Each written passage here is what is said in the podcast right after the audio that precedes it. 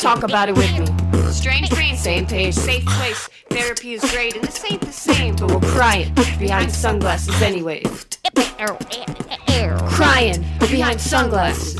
Hey, Sunnies. I'm Katie Dahl, and this is Crying Behind Sunglasses, a mental health podcast for cool people. And by cool people, if you're new to the party, then just know that basically everyone has issues. I have issues, so do you. But guess what? We can all get together and feel less weird about it. And that's pretty cool. So, yeah, this podcast is not meant to be a substitute for therapy or medical advice. If you actually have some sort of mental health emergency, please, please call 911 or a mental health professional. Don't just, you know, put on this podcast. There are better ways of dealing with those things. Uh, this podcast is purely to make you feel less alone and give you some hot tips and maybe make you laugh about how crazy our brains can be, whether you have depression, anxiety, PTSD, or just general weird brain stuff. I'm here to make you feel less weird about it by talking to a lot of interesting people. So, anyway, without further ado, we're going to get to the show. I just want to let you know that if you need a place to safely talk about these things, we have a private Facebook support group, facebook.com slash groups slash crying behind pod. And our Insta and Twitter are also at crying behind pod. Lots of sad memes that we're trying to get posted on there. And you tweet us all of your weird feelings.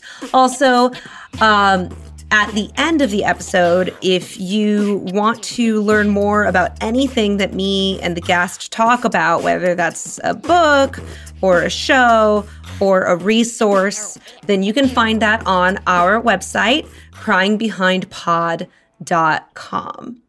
All right, enjoy.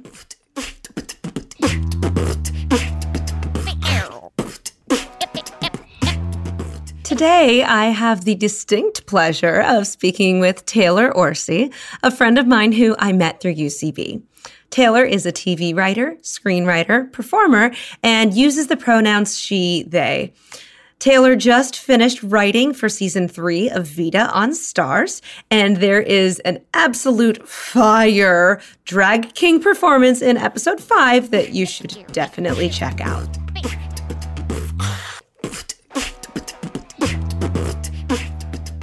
Uh, welcome. Hi. Hi, how are y'all? I'm good. Um, I that you have a mental health podcast where you just bring like uh vulnerable people on and just make them freak out and have a crisis on your show. That's funny. no. What do I hope I, I hope I cry blood. If if you don't if you don't make me take a Xanax after this, if this conversation doesn't make me take a Xanax, I'm it's a fucking fraud. I'm over it. I'm walking out. I'm walking out of the podcast. I love it. I love it. uh, how has your day been? How has your isolation been? Um, haha, and uh, and a good quarantine to you.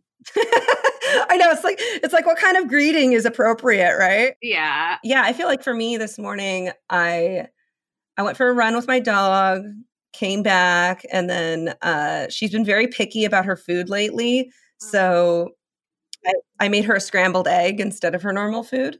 Aww. I feel like she's been using quarantine to just become more high maintenance, but you know, it's Yeah. fine.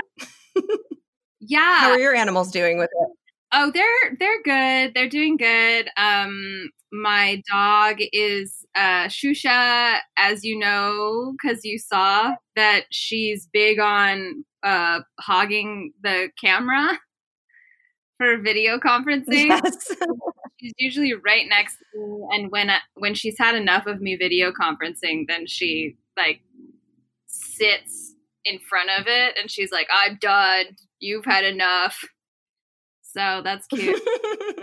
um, yeah, I love that. Yeah, I feel quarantining has been good. I'm with my roommate Leland over here, and um, yeah, we're we're doing pretty. Like we definitely have had a, I think just one major fight, so that uh, is a success story, and um, we yeah we're just like we're, we're doing really well and uh basically have this thing where we make coffee in the morning for each other like whoever gets up first so it becomes like this cutesy little competition of generosity which is uh which is a which is a nice thing to have keeping the quarantine light keeping it breezy Oh, okay, so you and you and uh, Leland are still living together. That's so cool. Yeah, yeah, yeah. We've got our uh now that the I guess um the curve has peaked and we just uh we're following a lot of official guidelines and stuff like that. We have double bubbled, which is that basically um Leland's boyfriend is quarantined and my girlfriend is quarantined so we switch off basically seeing them kind of we have this system but they're the only people we see it's very romantic very very So uh, you have yeah very love in the time of quarantine we're making it we're making it our own Yeah, it's interesting. I mean, because if you are dating right now, you're kind of, I don't know how, uh, depending on how long you've been together, it's not that weird. But if someone was just starting to date and then all of a sudden they're in this forced monogamy situation, it's kind of, it's dramatic, you know?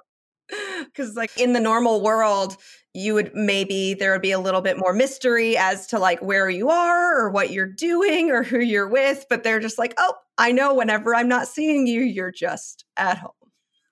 yeah um it i mean like yeah this is for uh for it's been about two months with my girlfriend so in a normal non-quarantine gay lesbian relationship we would have already moved in together so now i guess we're married i don't know i'm kidding but things move quick no, I mean I get it. I That's- do. No, I you do. I've You I've heard that specific. I mean, I do. I have other friends um in like the lesbian community and I feel like it's a joke but also not a joke that is that true that women just tend to move in together pretty quick? Um, I think yeah, I mean, well, yes and no, I think. I think that um like when you're a girl, I guess or when you're born born a female, um there's stuff that Sure.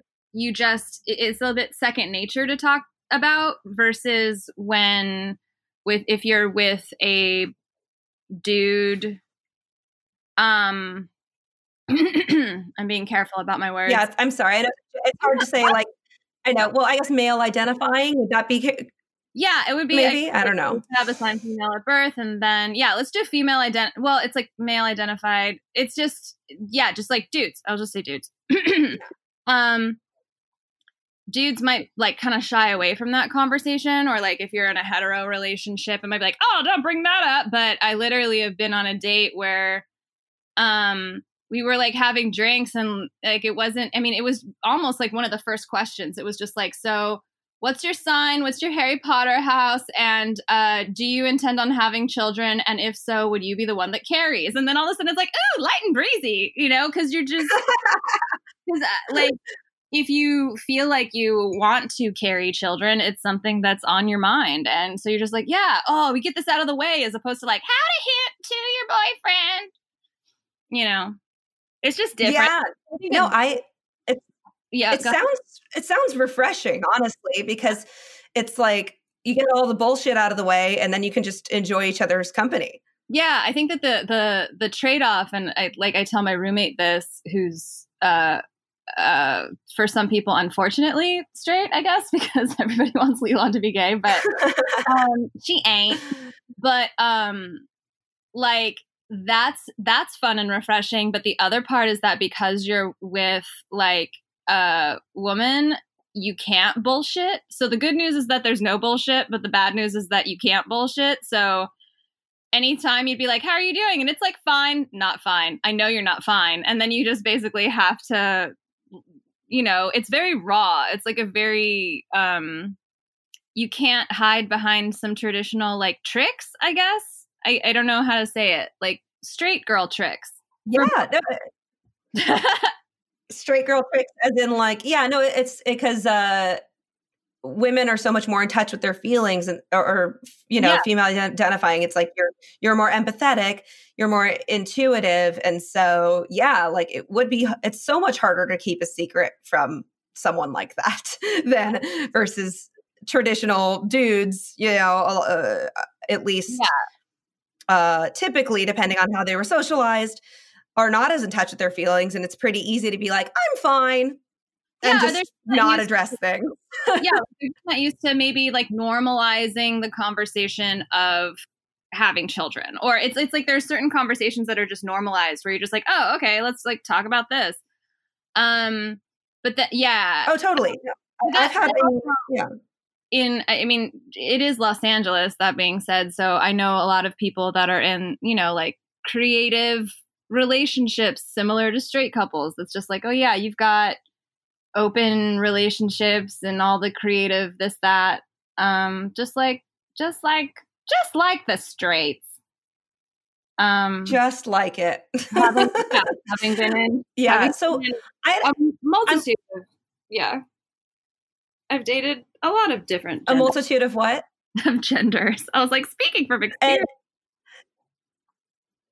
So okay uh to dive into like the mental health aspect of this because i'm really curious uh what? You're i promise i'm not here to make you cry really. I'm just want to hear whatever's going on. Um you better make me cry did you always what? You better make me cry or else. Apologizing and telling me you're going to talk about some crazy shit and i'm like buckle the fuck up dude. I want to cry. Cry me. Let's do it wow, wow that's a challenge. Okay. I mean listen if, if that's what you want and you're giving me consent consent. uh then i will do my best. Consent. So uh i'm going to start off light. I'm just curious um with your feelings of being queer or being attracted to other genders Yeah. when did that start? Have you always felt that way Oh, cool. Yeah. Um, I knew for myself that I was not straight when I was about 12. And then I came out to my family as bisexual when I was 14. Um, oh okay I, uh, at the time, was dating a guy who was also bisexual, which was a way to, I think that was kind of like a, a way to dip your toe in the water where we could like check out guys and check out girls. And it was just sort of fun and sort of, it, it also in that, um, we sort of got to play around with the idea of gender where it's like, oh, you're such a girl or you're such a guy, da da da da da. Um, I guess I'll separate like the genderness from the sexual orientationness because I oh yeah i mean those two things are very separate of course i was just curious about um no I wasn't yeah those the, the early early memories of yeah, how you came to be the beautiful unicorn that you are I'm a unicorn. Did you hear that, mom? She doesn't give a shit. Um, no, she she does. She's she's wonderful. She's she's great. Thank you. You gave me life. The um yeah, so uh blah blah blah blah blah by when I was 14 and then in high school I did like major advocacy uh work under Virginia Uribe's uh uh one of her many awesome uh and she's she's passed now um Virginia Uribe and her wife uh, Gail Rolfe in the Los Angeles LAUSD public education system had this thing called Project 10. Uh, and Project 10 was basically to help youth the, um, who were gay, lesbian, bisexual, questioning trans identified um, to kind of like basically advocate for them uh, as teenagers. Because when you're a little gay teen, it's it's weird and and um, so I did a and the project 10 the 10 stands for, you know, the idea that 10% of the population at least is not straight. Um I would say it's more like a lot more than that, but uh yeah. So yeah, I did a lot of gay advocacy and um we I, I, could get into the nuts and bolts of it, but we lobbied the Capitol every single year to for for gay students' rights, stuff like that. Um, my first girlfriend was my friend who I'm still friends with. Uh, her name was Maggie, and I took her to prom. And uh, back then, it was not allowed to bring your your a same sex partner to prom. So we did our own prom. Like the the the the gays, the gay youth of Los Angeles did their own prom at the Sheraton Universal, and it was dope as fuck. Um, my friend Jay. That sounds amazing. I well, also, um, sorry to interrupt, but I, I'm, I'm so, I guess I must be sheltered or not remember how things went because you would think that in LA, of all places, they would be open minded about allowing you to bring uh, whoever you want to prom. I mean, now they are. but that yeah, was- no, it's just it's just crazy how things change so quickly. You know? Yeah, yes, it, it is, and it's um, you got to get loud and obnoxious in order to change it. So yeah, um, so yeah, so that was my first girlfriend, and I think oh oh oh, oh the way that I guess I yeah um I guess kind of like there was this girl Stephanie uh, in junior high and it, and Stephanie was bi, which was weird because we were like 11, 12 and they're like Stephanie's bi and she wants to kiss you and I was like Stephanie's cute, but now it's co- like I'm confused. um and so that just sort of like opened the door when I was 12 to be like, I want to kiss Stephanie though. But it became like this whole thing. And I didn't want to kiss her on the quad. That's weird. But it sort of stuck with me. And then I basically got a crush on my camp counselor when I was 14, whose name was Alyssa. And I was like, oh, I want to be Alyssa. Like, I was like, uh, you know, like that late girl obsession, the wheels get turning. You're just like, ooh, and what's Alyssa doing? And I wonder if, oh, Alyssa wear looks, you know, uh, ha, you know, wears this hair product. Oh, that smells like Alyssa. And then I was like, oh, I want to be with Alyssa. I don't want to be Alyssa. And um, mm. um, yeah, so that was that. And um, I guess it's a very long diatribe of just like any eh, like and i've i've dated my fair amount of guys anytime that i have been in a hetero relationship with a man it does end up in some way being genderqueer though.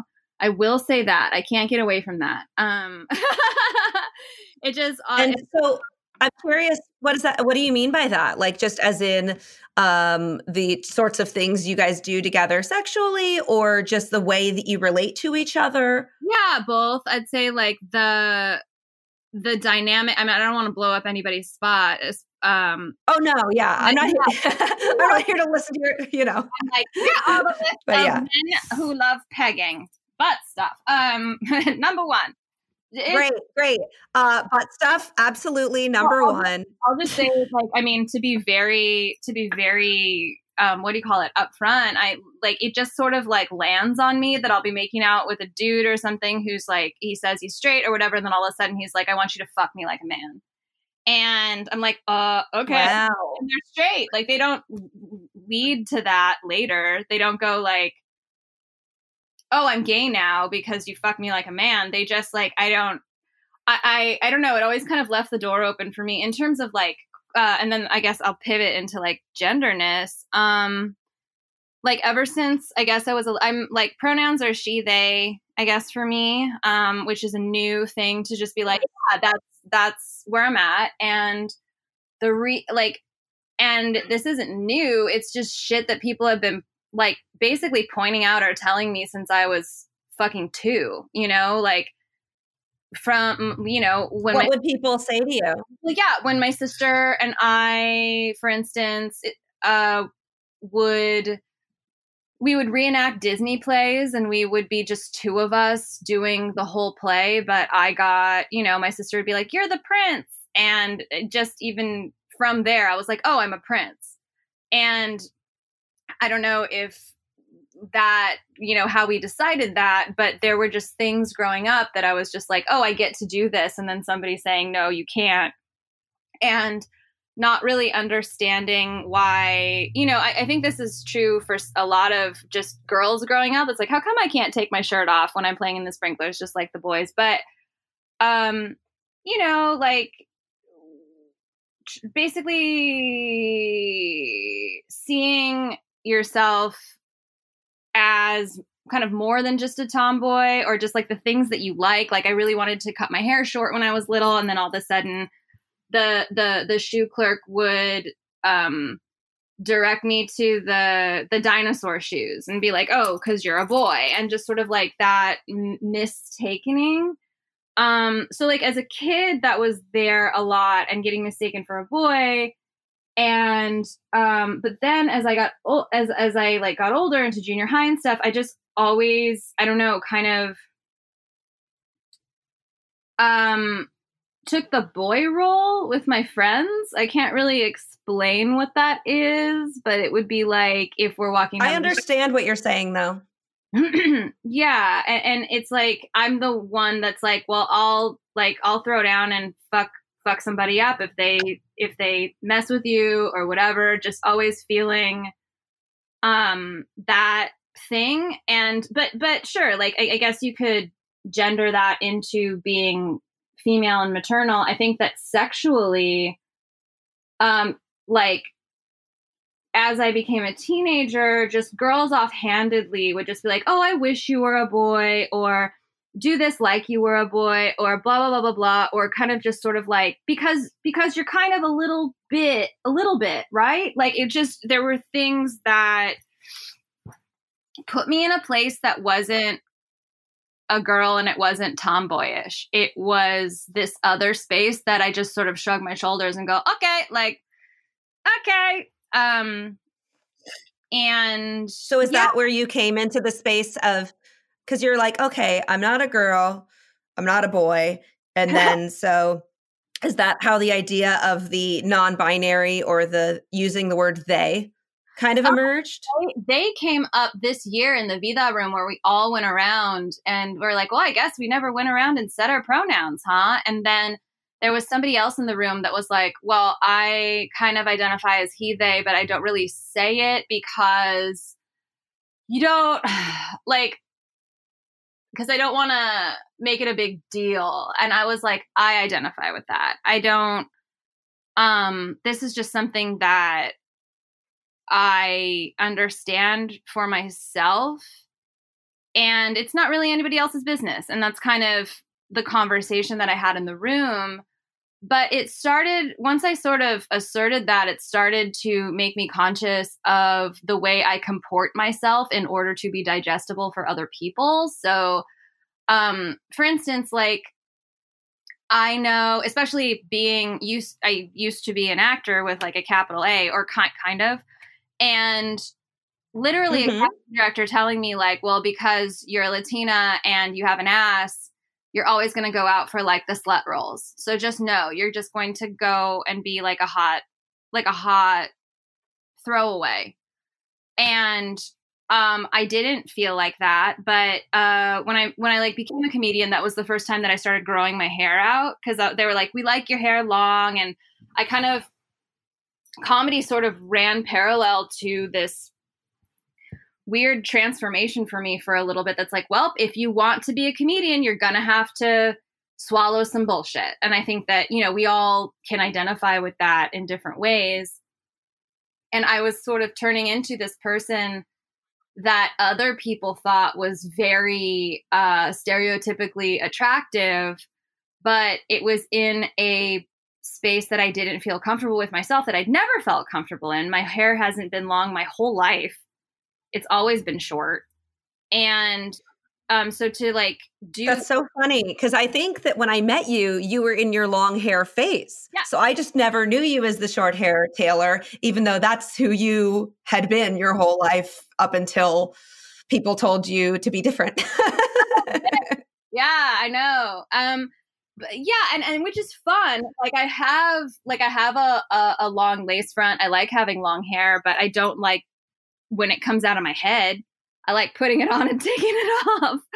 Um, because it's work. Um but like so I kind of like it is. went into this like high fem type of like, well, you got to be this if you want this type of thing. And it felt very uncomfortable. And so, and I know I'm rambling, but like when I, when we were in the Vida room and we went around and we said our pronouns after I sort of like vocalized that, I realized like, oh, when I go out of the house, I'm one person.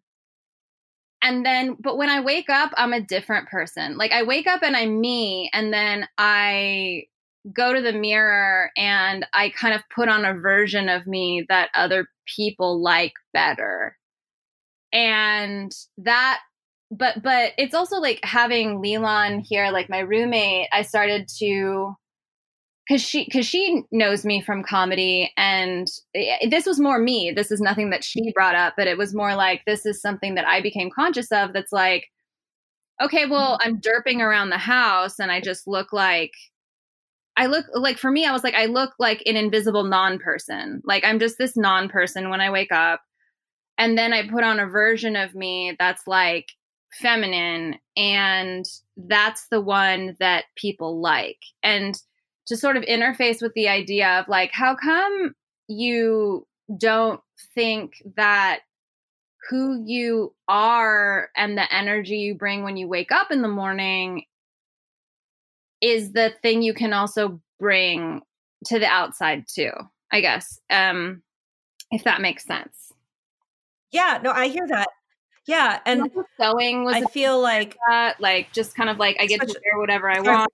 Yeah, sorry. Oh, sewing. I was like sewing as, as yeah. part of that gender journey. That's like, oh, I don't want to. I don't want to wear this. I want to like. I think that a crop top should be worn by everyone. Like I think that dudes should straight dudes should be wearing crop tops. We should bring back the Bill and Ted crop top. Um, you know, and I get to design my clothes so I can feel good I, in them. I'm into that.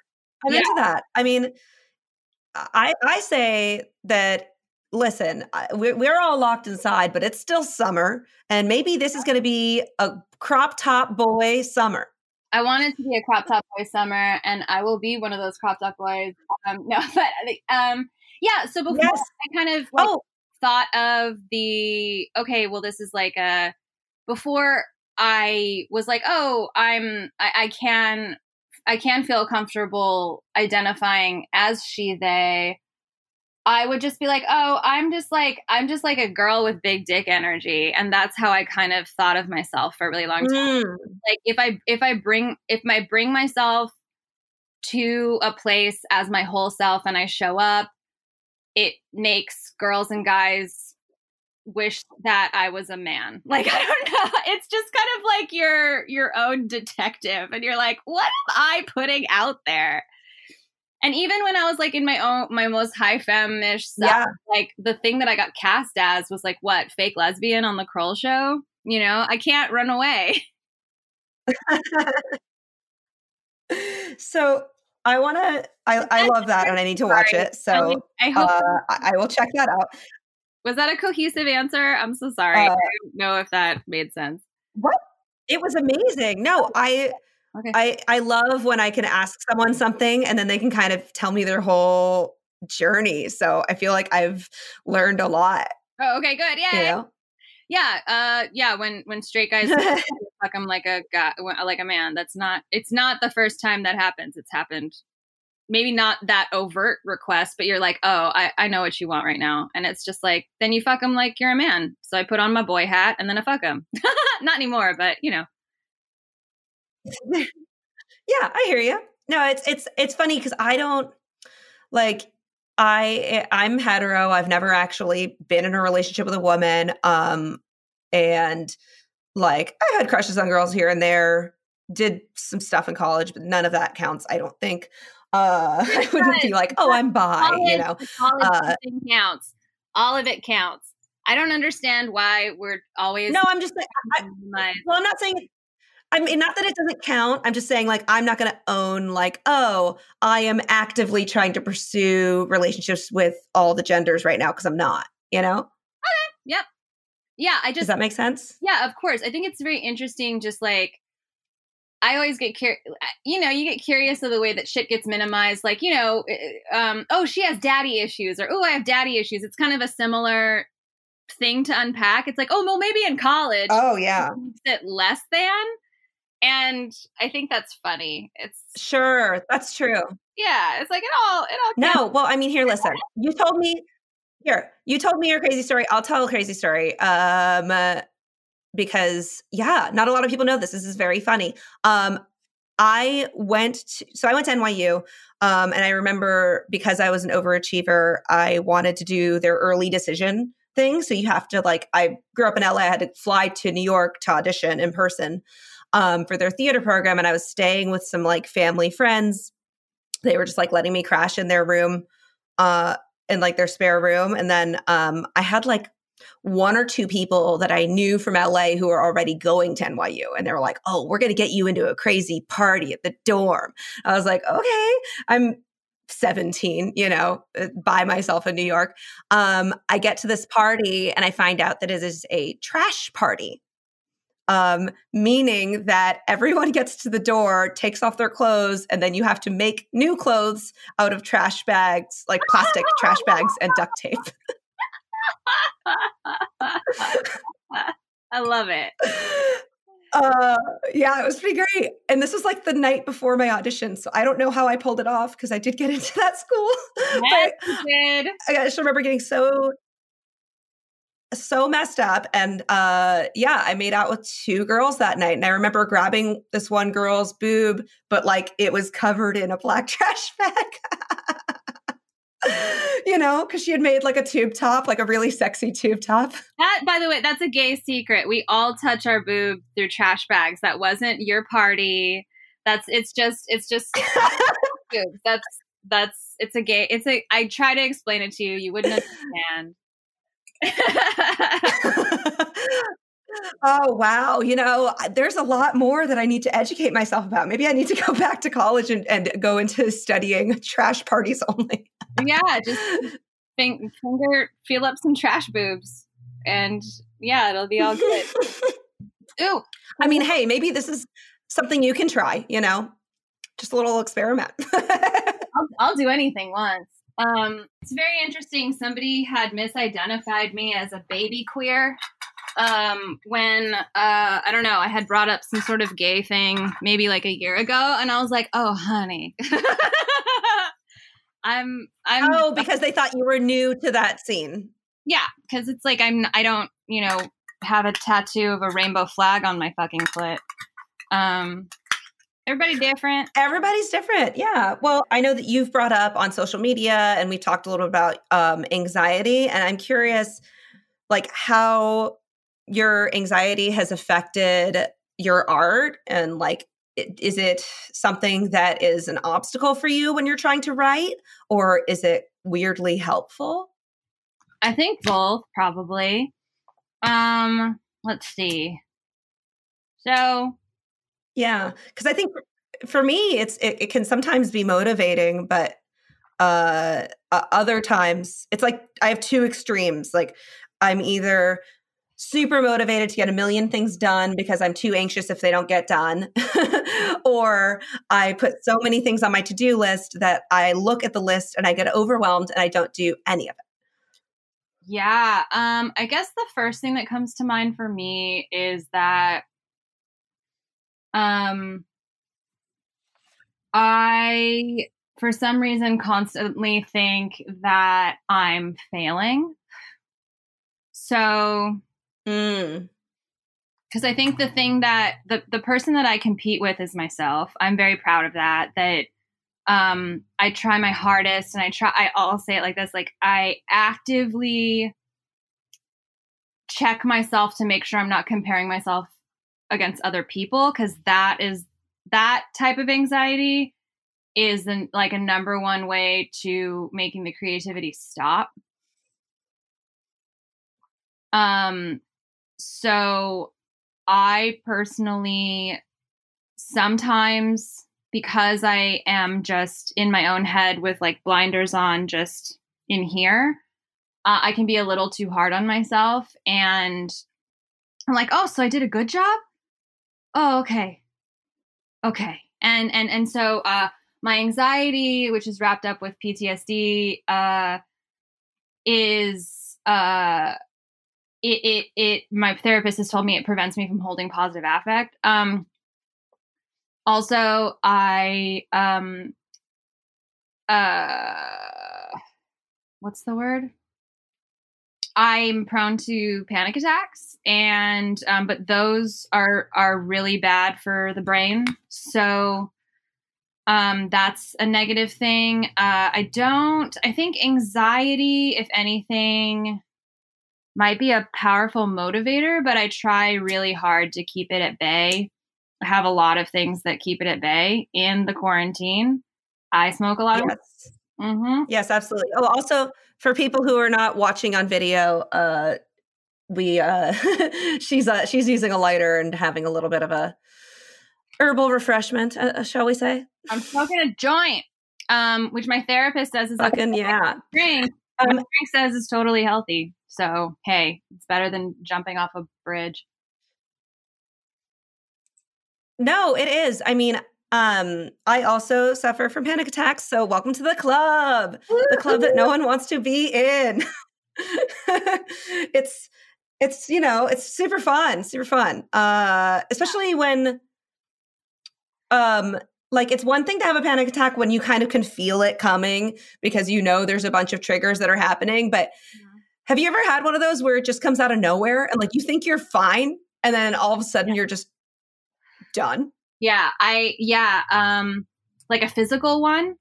Are you talking about like a phys- like a physical like I had one one time when I was working as a barista a couple years ago and all of a sudden the backs of my knees started to sweat and I felt like I was blacking out.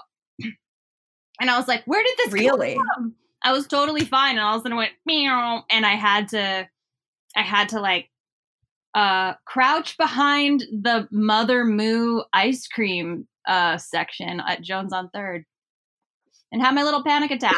So y'all Oh, be nice to the people uh be nice to your baristas. They might be having a panic attack behind the pastry case. yeah. you really never know. Yeah, You never know what other people are going through. Um, you totally don't. and so I, I love that you go to therapy. I also I go to therapy once a week, and I'm so grateful that I'm able to do it over Zoom. yeah, Um, or not Zoom. We use like whatever telehealth or something. Whatever's the one that is we cleared by yeah. um, the the law. yeah. HIPAA. I don't know. Uh, but yeah, um, sh- you were saying something about how your PTSD prevents you from holding a positive affect. Is that what you said? I didn't know what you meant by that. Oh, cool. It's like this. Um, try to pay me a compliment. Okay. ahead. Well, Taylor, you are Uh-huh. beautiful. I'm trying. So I, you're beautiful. You're a very talented writer, very funny person, and uh, you got so you got a really cute dog. Oh fuck! I really I'm out of coffee. I'm so sorry. Um, I'm so sorry. I said that I was gonna make us coffee just now, and I I I, I ran out of fucking coffee. Fuck, fuck. I thought I thought when I went to the grocery store, I thought I got coffee. Um, I'll be right back. Are you okay? Do you need anything? I just need you to accept how beautiful you are. Okay, bye. So that's an example of like just where did, Okay, where did it go? It's and then and then you'd be like, hey, I was playing you a compliment, and you be and I would be like, yeah, thank you. I'm really sorry about the coffee. Like it's it doesn't sink in. I guess holding positive affect is like uh things certain things don't sink in for me, and I don't. I live in an alternate reality uh where I'm constantly fucking up, pleasing nobody, and um uh yeah so so like to try so compliments sort of are the things that push me out of that world and uh it's wild yeah Right. Yeah. Well, because if, if your reality is that you're running around trying to please people and always failing at that, if somehow someone presents you with evidence that you have succeeded in connecting with them and that there is something positive, your brain just can't accept it as reality. yeah not that what that's kind of yeah not really and i i mean i work on it a lot um for sure but i guess the thing that gives me joy is just sort of like regardless of what get is successful oh this is what i try to do like regardless of what becomes quote unquote successful and what doesn't i just at the end of the day have to be proud of the work i've done on any project no matter how big or small and if i'm satisfied that i did my personal best then I can be proud of that. Um, and anything else is just noise, which is the good news, but also the bad news is everything else is just noise. there you go. Yeah, I, I think that yeah, it's just kind of like, eh, I don't know.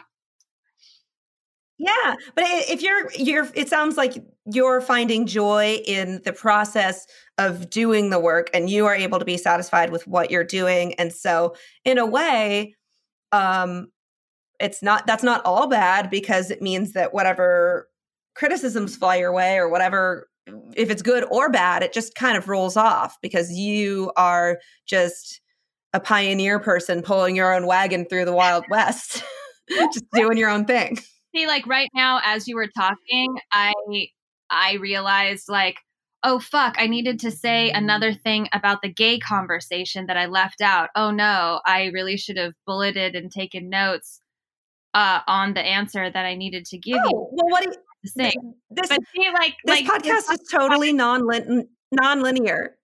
Sure but you hear what i uh, say you can i mean but do, can, like do you can you hear what i'm saying where like you said something nice about me and I didn't catch it.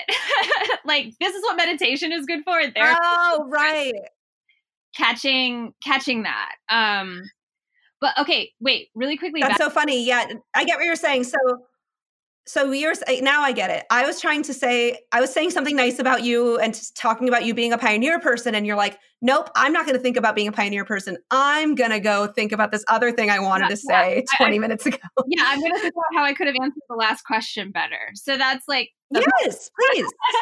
well, I don't even remember what the question was. I, I oh, think I was mostly just asking you about you, you know, how you came into your queer identity and yeah, so, that kind of thing, right? Yeah, the because you were like, oh, when I met you, you had like long hair, and I was dating a guy, and things like that, and um, I realized like because this happened with my roommate too, because my roommate was like, oh, I didn't know you knew. Well, she didn't say it like this at all. I don't know why I gave her that um accent. I'm so sorry. Um, she was like, "Oh, I we're talking about uh, old gay couples," and she was like, "Oh yeah, I didn't know that you knew gay couples." Or it was something. She, I'm, I'm making this is not what she said. I'm so sorry, Leland. Um, and I was like, oh, because I wouldn't talk to you about that. And it wasn't a mean thing, but be, like my gay friends knew I was gay. like, because I don't think of it as just being, and my straight friends, I wouldn't talk about this stuff. And there are two main reasons for that, if we're getting real. Number one, straight girls like to uh, talk to me about uh, they like straight girls come on to me um and i don't like it because um i'm a very respectful person and so uh if somebody like ha- physically I call it like koala hands. Like if somebody just like gets drunk and just gets you koala hands, you're like, this is what I didn't want to happen if you found out that I liked women. So it's like to avoid that, to avoid like literally like asses in your up your vagina at a house party. Um and then the second thing uh is that wait, what's the other thing? I forgot. Anyway, that's the big one. Is is just oh, and because straight people will treat you like pets and they don't know it. And it's not really it's like, "Oh, so cute." Like I've I don't like I don't know. I just you just kind of want to avoid the weird uncomfortableness of that. I think it's something that I don't really talk about a lot, I guess, because I don't want to like quote unquote blame women for that. But it is something that that happens. No, but I think it is your it's it's your experience and I I haven't seen that happen, I guess, because I have friends all over the spectrum of gender and sexuality and um but I, I, I have seen you know the the old term of like someone who's like a fag hag and they hang out with gay men and kind of uh i don't know i would i don't know if we call it tokenizing but maybe but you're talking about like how they kind of treat them like a pet like oh you're so cute you're so gay let's go do gay things together. And it's like yeah, well so you why not just be their real friend yeah so right? you see the like the boy version of that a lot. You see like oh fat like you know, um, Sex in the City type of uh, gay man, straight female relationship with, um, but with a, for me, my personal experience as a queer person, woman, that is that the way in my personal life it has shown up in ways that I don't appreciate uh, with straight women and straight men um, is to be objectified.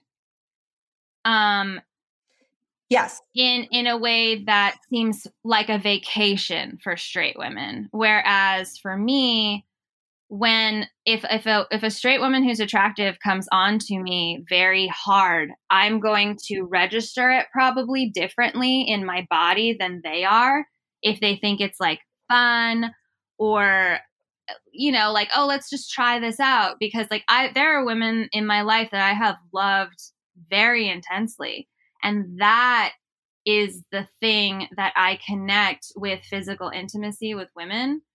Um not let's you know let's do blow and i'm gonna touch your tit in this fucked up bathroom. Like i that's not sex to me. That's not intimacy to me. And uh yeah so it's sort of like belittling in a way. Um my uh w- my relationships with women which actually for me have been the most intense uh which is probably why i've had fewer of them because men are just around. And it's like oh, i don't know. Okay but women it's just sort of like it's almost like i'm 40 year old virgin when it comes to female relationships where it's like i don't hate women. I love women. I respect women. I respect the hell out of them. I respect them so much i don't even want to get near them. It's just like woo! So if it's just somebody backs their ass up like and they're like yay shots! I wish you were a man. I'm just like i wish i were a man too motherfucker. Fuck! You know yeah well i like you're just you know so so yeah. So i think that that maybe puts a more finer point on the thing that i'm trying to get across. Yeah and and the thing you're trying to get across is basically that um for you at least like ha- uh, sometimes having friendships with straight people it could be objectifying for you and it does minimize your feelings because yeah. Um sorry. Like to be more specific it's like um sometimes straight friends are like oh i didn't know you were gay. And in my head i have been like oh yes i wouldn't talk to you about that because they're uh having gay conversations with my straight friends sometimes leads down this road of being a pet or being minimized and i just like to avoid it altogether but my gay friends know i'm gay. Right? Yeah totally totally. Uh, yeah and i think also it, it's weird in general whenever you're someone sees you a certain way they put you in a certain box even if that's not a correct box for you to be put in and then you reveal this other information and then suddenly you are treated as the other yeah. instead of just being together and both being humans. Yeah. So i could see how that would be something you want to protect yourself. Like for me I, I, my motto lately has been protect your energy you know and you're that's what you're doing. You're protecting your energy by choosing who you want to have those conversations with and i don't think there's anything wrong with that. Yeah because there's yeah so so yeah uh you you got it. Good you- i don't know i'm just trying i mean I, ho- I hope i'm understanding. I mean even if not honestly like me not understanding the fact that you are you explained everything very well and i think anybody who listens to it would be no anybody who listens to it would get an education on like oh okay this is how i can be a better friend to um to someone in her situation you know? Yeah i think it's sort of yeah i think because i think when a lot of people think of gay they think of honestly now like rupaul's drag race like it's always a party and i think that maybe there are well intentioned straight people out there that are like, "Oh, I'm showing solidarity by making it a party too." Um so we're just all in this party like, "Yeah, girlfriend," or "Yeah, let's, you know, let's kiss." Like it's almost this uh, this way of showing that you're cool with it. Um Mm-hmm. but that, you know, like drag and all of that, I mean, it comes out of a lot of pain. I think that, like, similar to a lot of like beautiful, joyous art forms that come out of like staring fucking death in the face and smiling. And so, yes, yes. something more than just like, oh, it's a party. um, no, it's not always a party, but I was actually this is a good segue because you just brought up drag. Um, yeah. for the past few years, I've had the pleas- pleasure of watching you develop your drag king characters and do those performances. and I cannot believe this is probably I don't know this this got to be the coolest thing that one of my friends has gotten to do in Hollywood. You not only are a staff writer on Vida, which is a great show, but you got like somehow got them to let you write in and and be in this drag king performance on TV and I watched it last night and it was that was fire. It was amazing. I just want to know you obviously started taking on this drag thing on your own a few years ago. Did you ever imagine that you would get to that it would evolve into something like that? no. Just like what the And fuck, dude? Like what the fuck? yeah, I'm I'm as fucking like floored as you are that like um that Trey well of course he did. Like of course fucking Trey gets whatever he fucking wants. There's also like apparent like GQ oh, by the way, sorry, our listeners just our listeners don't know who Trey is. Just so you know, Trey is Taylor's drag name. so you don't think there's some random dude that she that she's talking about. he's like Tell us about Trey. Oh my god. Um Trey, I love Trey. Uh Trey, Trey is a uh, a hot bro from uh from the IE from the Inland Empire uh who hates to read and he hates to lose. His full name is Tomas Sacapuntas the third. And uh we uh his job is basically he parties his dad is a uh, or his parents own like some properties and he manages one of the properties and um he's just your he's just like a kind of like a slacker landlord that uh always makes the hall smell like weed but he fails up he fails up Yeah. Wow, you have such a rich backstory for Trey. He's not just any kind of bro. He's a very specific kind of bro. So Trey really wanted to get on the show, and so he made you write this.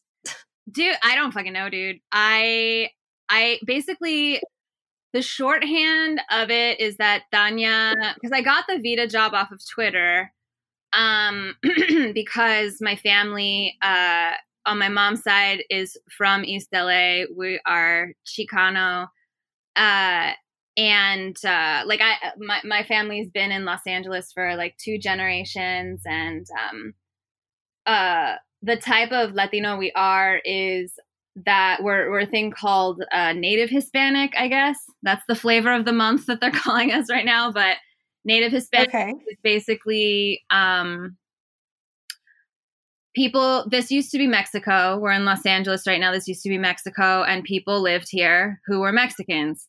Then the border changed, and they still are Mexicans. They speak Spanish. They, you know, they celebrate life events uh, like Mexicans. They uh, have music that is in Spanish. Uh, and then there's also like a whole indigenous aspect to it, uh, you know, which is all what mestizo or Mexican is, is to be part uh, con- conquered and part conqueror. So, anywho, the border changed, and it was like, oh, okay, I guess the border changed, but uh, we didn't change. And so, um, it cha- like like native hispanic challenges the notion that all spanish speakers or latino identified people in america are immigrants because some of y'all came here like your grandpa came here and all of a sudden it's like I am American and I'm the most American. And it's like, you know, uh, we've been here since the fucking 1500s. We speak Spanish. Get over it. Like the West was not like, I don't know. Anyway, I could go on about that. Anyways, Yeah, I don't mind you going on about that. I'm also an LA native. My parents were also born in LA. And I love learning more about the culture of how the area came to be.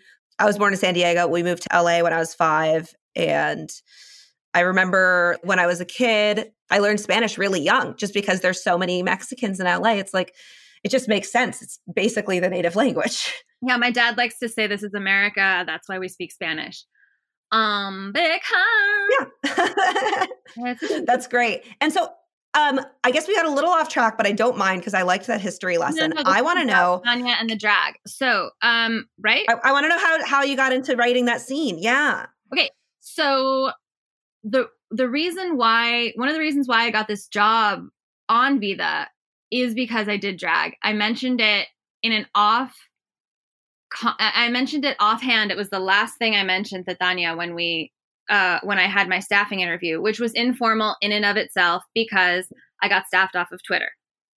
And I went that's when I went down a rabbit hole of why I wrote on the show.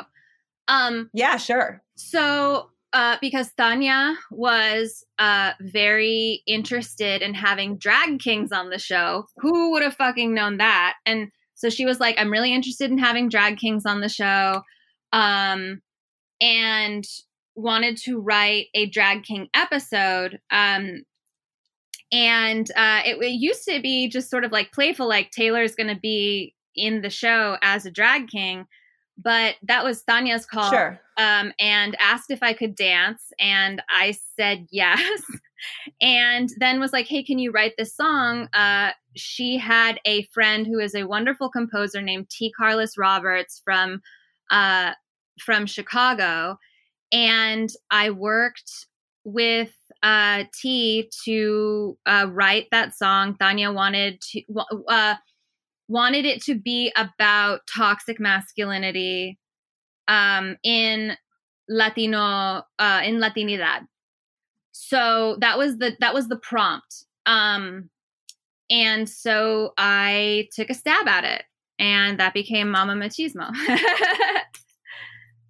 Mama Machismo. And then I saw that they at the wrap party there was a cocktail named after the song. hmm yeah, like uh, it was. Yeah, it was, that was the coolest thing I've ever seen. I showed up with my cousin Miko, and I was really nervous because it's like you know I, I, I look up to everybody on this show so much, and then I get you know I, I there's a line at the bar, you know, and I'm so nervous, like oh god, I wonder if anybody wants to talk to me, and everybody looks so good, and uh, I want to make sure my cousin's happy, and I get to the front of the bar, and it's like, what do you have? What can I get you? The bartender asks me, and I look framed picture, and I'm like, um, I'd like to get my song, please. Uh, oh God. That's amazing. Well, um, I would love to wrap this up, even though honestly, I feel like I could. I feel like this needs to be a two-parter. Like I need to bring you back on because I had so many other things I wanted to ask you about. We didn't even get to. you, oh, you talked to me only about gay stuff. Did is it because I rambled? Uh, no, you, you're not a rambler. You just got excited about talking about gay things, and I was like, I'm here for it. Let's have a oh. gay episode. You know? There's just a lot to unpack about that, I guess. yeah, no, it's great. And I guess before we close out, because we can always talk again, I'll just have to bring you back. That's what's going to have to happen. is if you, if Taylor Orsi has a bad day, you turn in a draft of a script and they don't like it, or like someone's, you got in a fight with somebody, you get home, you're not feeling good, right? Uh, what is a food or a piece of music or an animal, like just some sort of hot tip for people out there that you You should take apart a that works for you. furniture. You should take apart. Take apart a piece of furniture you should take apart a piece of. to do what? Put it back together. Just try it. and and what does that do for you? Um, I think it's like a little puzzle. Like it's it's like a little puzzle that unhooks your brain from the uh, like whatever you're hooked on, and so yeah, furniture is just little puzzles you have around your house and that you like sit on and stuff. So yeah, just take apart a piece of furniture and then put it back together and then you have your little puzzle and that releases whatever. It it clears up your calms down your frontal cortex, which is where all of your good ideas go and then you just feel a little bit better. I love that. I love that. Well, thank you so much, Taylor, for coming on. And uh, if people want to find you online, where should they follow you? At Taylor Orsi. And that's like on Instagram, Twitter. Yeah, I would everywhere. I have a more creative handle that's like at fuck pumpkin, but I don't. I mean, if it's not taken, you should get in on the ground floor of that fuck pumpkin money.